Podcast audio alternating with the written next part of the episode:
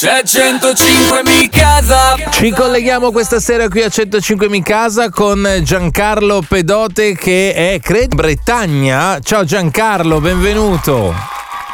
Ciao, esattamente, io sono nella fredda Bretagna, qua fa veramente freddissimo. Ecco che ma ti vedo. Stiamo bene. Sai che noi abbiamo ironizzato un po' su di te eh, perché abbiamo cercato, quando è stato Simo? Un po' di settimane fa, no? Eh, di collegarci, poi quel giorno non c'è riuscito il collegamento e quindi ogni tanto dicevamo ma, ma Giancarlo poi tornerà o non tornerà? Oh, questa sera siamo riusciti a, a, a connetterci e, e ci tenevamo tanto perché abbiamo il tuo libro che si chiama L'anima nell'oceano e questo racconto fatto attraverso questi ottanta giorni lì in mezzo al mare, insomma è, è molto affascinante, un po' come immaginiamo essere la tua vita, no? Eh, nel momento in cui poi sei lì in mezzo al mare. Come ti è venuta la voglia e l'ispirazione di questo libro?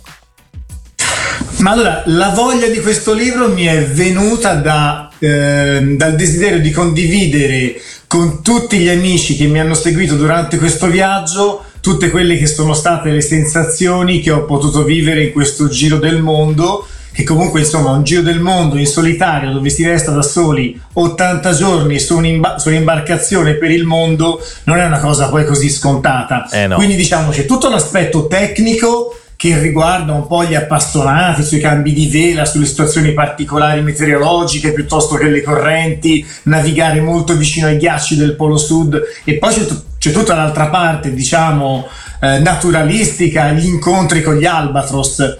A me degli albatros parlava la mia maestra alle elementari, eh sì, mi ricordo vero. C'era una foto tutta sfocata nel libro di geografia e io dicevo dentro di me ma quando mai vedrò un albatros nella mia vita? Ed certo. Eccolo là, la smentita. E poi c'è tutta la parte chiaramente del rapporto che l'uomo ha con se stesso, perché in un viaggio di questo tipo da solo di storie ce ne hai da raccontarti, di cose a cui pensare ne hai molte, rifai l'universo tre quattro volte, rimetti in discussione tutta la tua vita, quindi è un viaggio anche molto profondo all'interno, diciamo, per quanto mi riguarda, di me stesso. Chiaro, mi è capitato attraverso questo programma di, di chiacchierare con persone che hanno fatto imprese veramente importanti, gente che ha attraversato deserti, eh, deserti che non c'erano prima, che sono stati mappati dopo il loro percorso, eh, esperienze molto profonde come dicevi tu Giancarlo, proprio di, di introspezione. E ti volevo chiedere, quando sei lì, no, in un viaggio che sai che è lungo eh, e che sai che ha anche tutta una serie di insidie, quali sono le emozioni dominanti? No? Eh, quelle anche più ricorrenti, per esempio non so se la paura è, è, è un'emozione che che torna più volte, eh, l'adrenalina, eh, il senso di libertà, cioè non lo so, quali sono secondo te proprio i, i, i colori dominanti, no, del, del tuo spettro emotivo quando sei lì?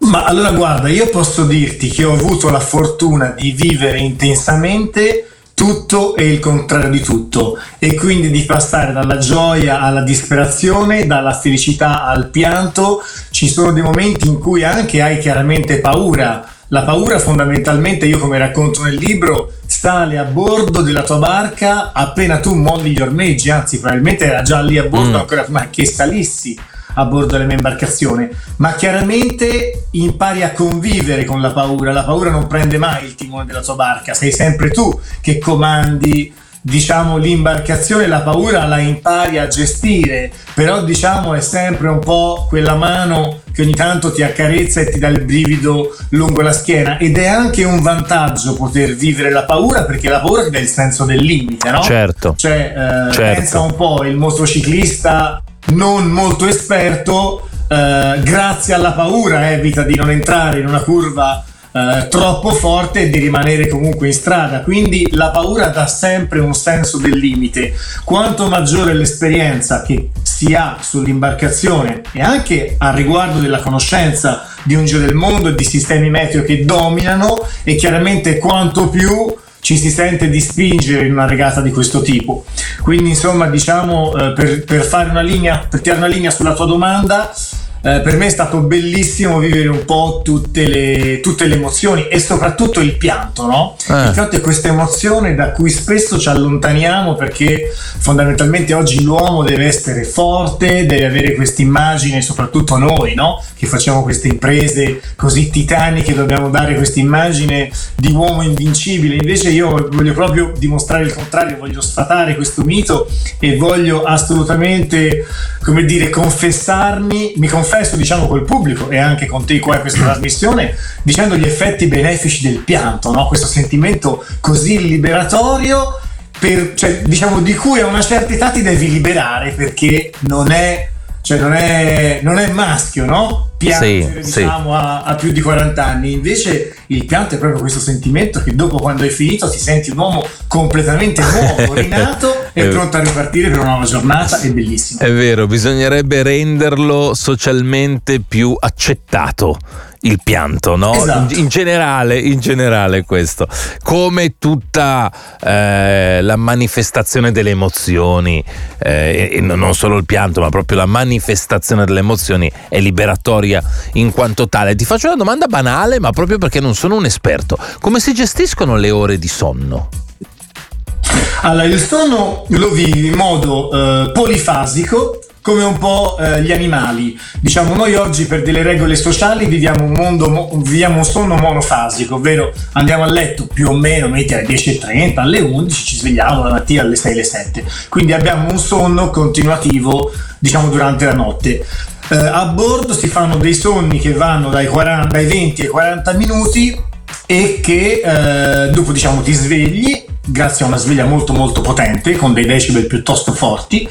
Eh, diciamo, regoli le vele, controlli la meteo, verifichi che tutto va bene, controlli che la barca ha sempre delle velocità che ti soddisfano, e a quel punto, diciamo, se devi fare un cambio di vele piuttosto che intervenire in qualcosa, lo fai, altrimenti ti rimetti a letto, diciamo, a letto su questa specie di brandina dove a volte salti anche un po' a causa delle sollecitazioni della barca, e riparti per un altro ciclo di venti, quaranta, cinquanta minuti in base alle condizioni meteo e alle scelte che devi fare. Quindi a volte, diciamo, hai la fortuna di sommare tre quattro ore durante le ventiquattro ore, a volte se sei, se sei più fortunato ne riesci a fare anche sei sette di ore. Questo chiaramente in base, diciamo, al punto in cui ti trovi e alla strategia che stai adottando, se vuoi attaccare, se sei molto stanco e quindi sei obbligato un po' a difendere, quindi più o meno varia un po' in questo modo. Eh certo, interessante però proprio all'interno della strategia, no? Perché poi hai bisogno di essere eh, in determinate fasi, non dico riposato, ma almeno lucido, o, o, o non sovraccarico di stanchezza, per poter poi eh, de- decidere nel modo migliore le, le mosse da fare all'interno della regata. Andiamo a, ad ascoltare un'altra canzone e poi continuiamo a chiacchierare con eh, Giancarlo. Ci piaceva anche affrontare con te un po' il tema di cosa si trova nei mari, no? Eh, di cosa si trova negli oceani e di cosa dobbiamo fare per cercare di tenerli il più puliti possibile. Lo faremo fra poco. Paint the Town Red, Doja Cat su Radio centocinque, alle venti e trentatré. Salutiamo tutti quelli che ci guardano in televisione al sessantasei del digitale terrestre. Si parla di, di mari, di oceano, grazie a un'esperienza pazzesca da regata fatta da Giancarlo Pedote, ottanta giorni in mezzo al mare. Il suo libro si chiama L'anima nell'oceano, e, e nell'oceano purtroppo vediamo da, da, da, da fotografie, da documentari, da, da, da quello che apprendiamo Andiamo da, dai media e da quello che vediamo noi, noi stessi quando andiamo al mare. Nell'oceano si trovano anche un sacco di cose che non dovrebbero stare nell'oceano. Banalmente eh, parlo di plastica, per esempio. Volevo chiederti, Giancarlo, se girando nei mari di tutto il mondo, facendo il tuo lavoro, quindi eh, questa cosa è, è, è molto visibile, e, e che tipo di, ovviamente, di sensazione ti dà? Beh, diciamo, la risposta è sì, e chiaramente tutto questo mi dà un senso di grande tristezza. Eh, oggi sappiamo benissimo che esiste un continente di plastica nella parte occidentale del Messico, che è una distesa enorme di plastica galleggiante a causa di delle correnti che convogliano tutti i residui in quel punto. Più ci sono tantissime microplastiche che possiamo trovare facendo dei prelevamenti nell'oceano in più zone diverse, e soprattutto nella fascia equatoriale, che per me è stata una cosa che ho visto come, come dire amplificarsi negli anni, visto che comunque scorrazzo per gli oceani da ormai oltre quindici anni per, tre, per traversate e regate, è la quantità di alghe dovuta al, al riscaldamento comunque del, del nostro pianeta. Quindi ci sono proprio delle grandi isole distese di alghe in cui tu a volte resti proprio imprigionato, ah. perché appunto si impigliano fra i tuoi timoni, nella tua chiglia, quindi devi ricorrere a degli stratagemmi, facendo delle, delle marce indietro con la barca, insomma, che poi chiaramente non puoi utilizzare il motore, quindi devi usare le vele, ma la barca è piuttosto grande, quindi non è così semplice per liberartene. Io in ogni caso ho scritto un libro su questo, ma mi sa, non so se avremo il tempo di parlare adesso, te lo faccio vedere qua per, quelli che, per tutti coloro che sono collegati eh, e ci possono vedere in video, che si chiama Proteggiamo l'Oceano, sempre edito da Mondadori nella collana, nella, mh, collana Electa Kids, e, ehm, e questo libro appunto è rivolto eh, a bambini tra gli otto e i dodici anni, perché è su di loro che noi oggi dobbiamo puntare. Noi eh, abbiamo avuto, io sto parlando, io sono del settantacinque, non ho avuto una grande cultura sull'ecologia e sul fatto che acquistare più giocattoli di plastica potesse nuocere al pianeta. Noi eravamo ne, nell'epoca in cui non, non, conoscevamo, non conoscevamo le conseguenze degli utilizzi della plastica. Quindi oggi è importante formare i ragazzi di oggi, Uh, che saranno, diciamo, gli uomini formati di domani, sul fa- sull'importanza di uh, non consumare troppo questi prodotti, a volte anche acquistare oggetti di seconda mano per ridurre appunto gli sprechi, l'importanza di non sprecare l'acqua, di spengere la luce, perché comunque molto probabilmente gli obiettivi che ci siamo dati per gli accordi di Parigi non saranno semplici da raggiungere, quindi è importante che tutti noi mettiamo le mani sui freni e che abbiamo una cultura ecologica e della salvaguardia del nostro pianeta la più completa possibile. Quindi, diciamo, con questo libro ehm, a cui tengo tantissimo, io ne ho scritti quattro per l'esattezza e questo è il mio quarto, i primi due sono libri tecnici proprio sulla vela, a questo libro ci tengo perché per me è proprio una missione sociale, è un qualcosa, diciamo, Uh, che mi interessa che venga divulgato, perché mentre le persone possono tranquillamente vivere senza le mie storie, le mie avventure di mare, questa è una cosa che ci riguarda tutti, e quindi in tutti in qualche misura ci dobbiamo fare Ci dobbiamo essere responsabili del destino del nostro pianeta. Sì, mi piace molto il sottotitolo di, di, di questo tuo libro, no? Il libro si chiama Proteggiamo l'Oceano, però poi il sottotitolo in rosso è molto importante, evidenziato in rosso, che è Il pianeta ha bisogno di te.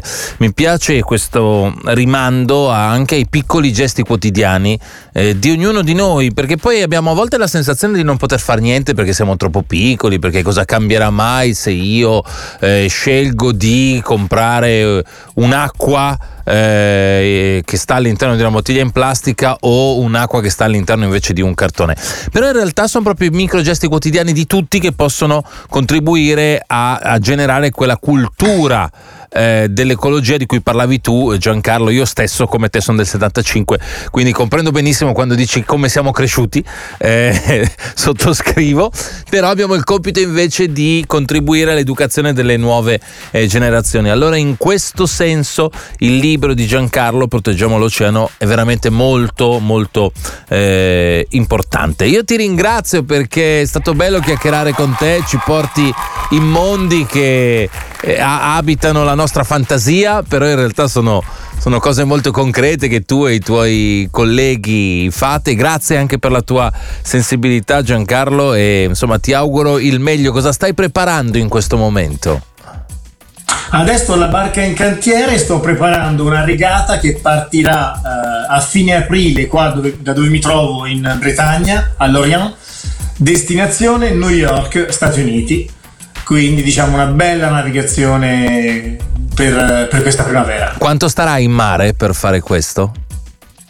Ma sai, quello dipenderà molto dal meteo. Speriamo in un paio di settimane di averla conclusa. Diciamo, le nostre sono barche abbastanza rapide, quindi diciamo due settimane, due settimane e mezzo potrebbe essere un tempo un tempo ragionevole di regata. Buono, bene, bene, in bocca al lupo per tutto. Giancarlo Pedote è stato con noi questa sera qui a centocinque Mi Casa. Radio centocinque, proud to be different.